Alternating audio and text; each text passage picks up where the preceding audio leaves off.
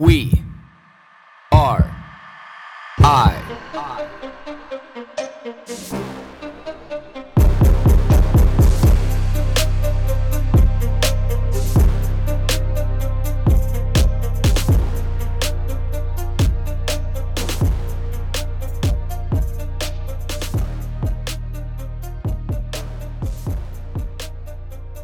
What does it do to your mind and your body and your spirit when you're doing something where you're you're dipping in your your toes in the water of success and failure at the same time? You know, I'm thinking about this in regards to you know my workouts and a workout I did last night with one of my homeboys and you know when you're when you're working out and you're actually pushing yourself you're constantly breaking through this feeling of failure.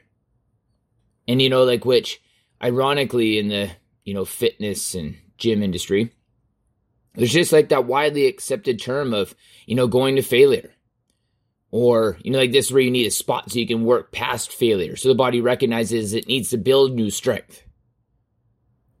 You know, but when you're doing a rep and you feel like you want to stop, that stopping point, that's failure. Like your body just can't or your mind just can't.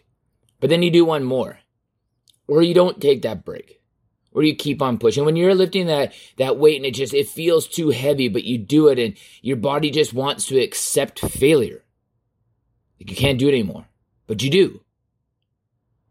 You know, when you realize that you want to work out for another 10, 15 minutes, but you could easily justify shutting it down because you kind of feel like you're at that point of failure.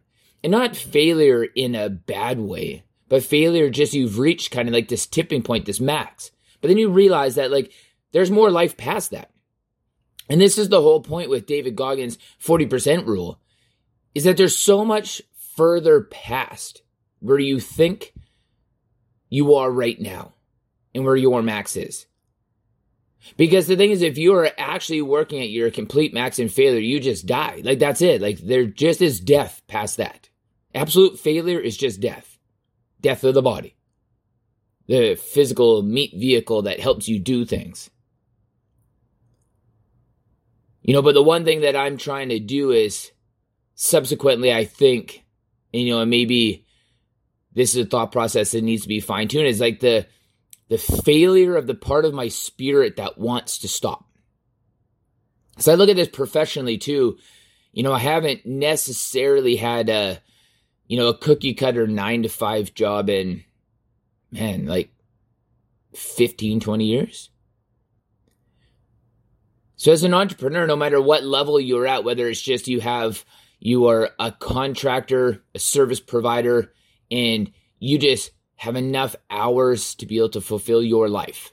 Or, you know, maybe you have five employees or 500 employees. But if you're if you've bestowed the responsibility of taking care of yourself and or others financially, there's always an air of failure to that.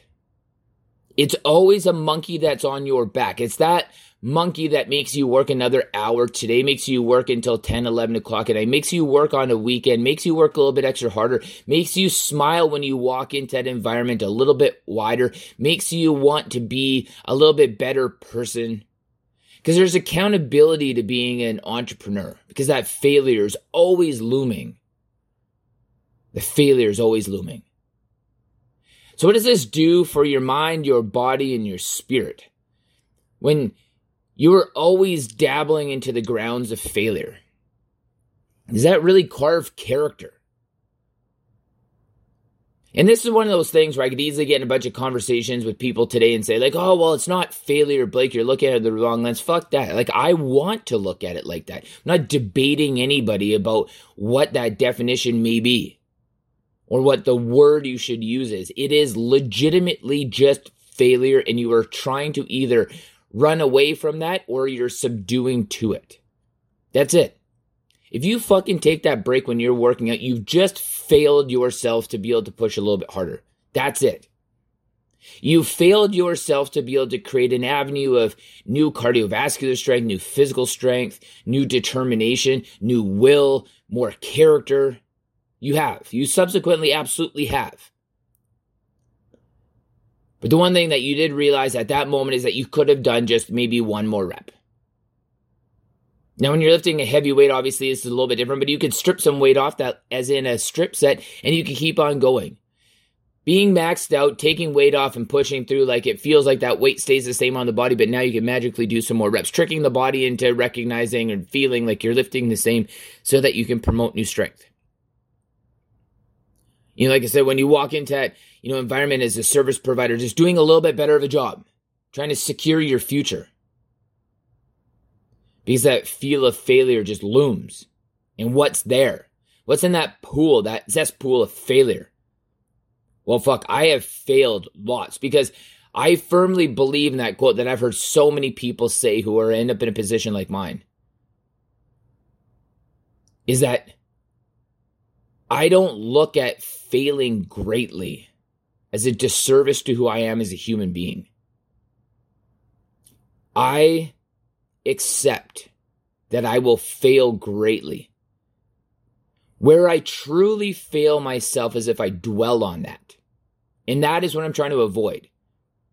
That is what I constantly work on is not dwelling on failure, not dwelling on things not going the right way at the right time knowing that if I keep pushing, I believe things will work out. Not sitting there with my thumb in my mouth or my thumb in my ass, hoping that things will get better just because I want them to. It's like, no, I will go grind and I will go carve and I will be around people who are going to grind and carve their path. And be around other people who dare to fail greatly. And succeeding greatly to me doesn't necessarily mean that it's financial. I would love it to be a financial part where you just don't have to worry about your bills anymore because that's a great place to live. Not there yet, want to be there someday, will be there someday. I'll be there on the day that the the shoe, the right shoe fits the foot.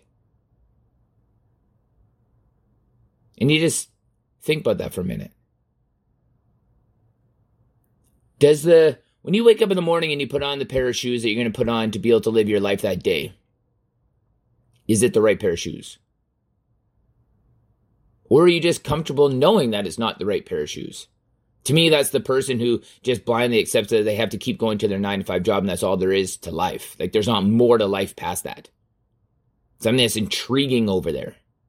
See, now that's great. That is great. So going into the weekend, this is this is my I guess my final thought. My question of the day is do you dare to fail greatly?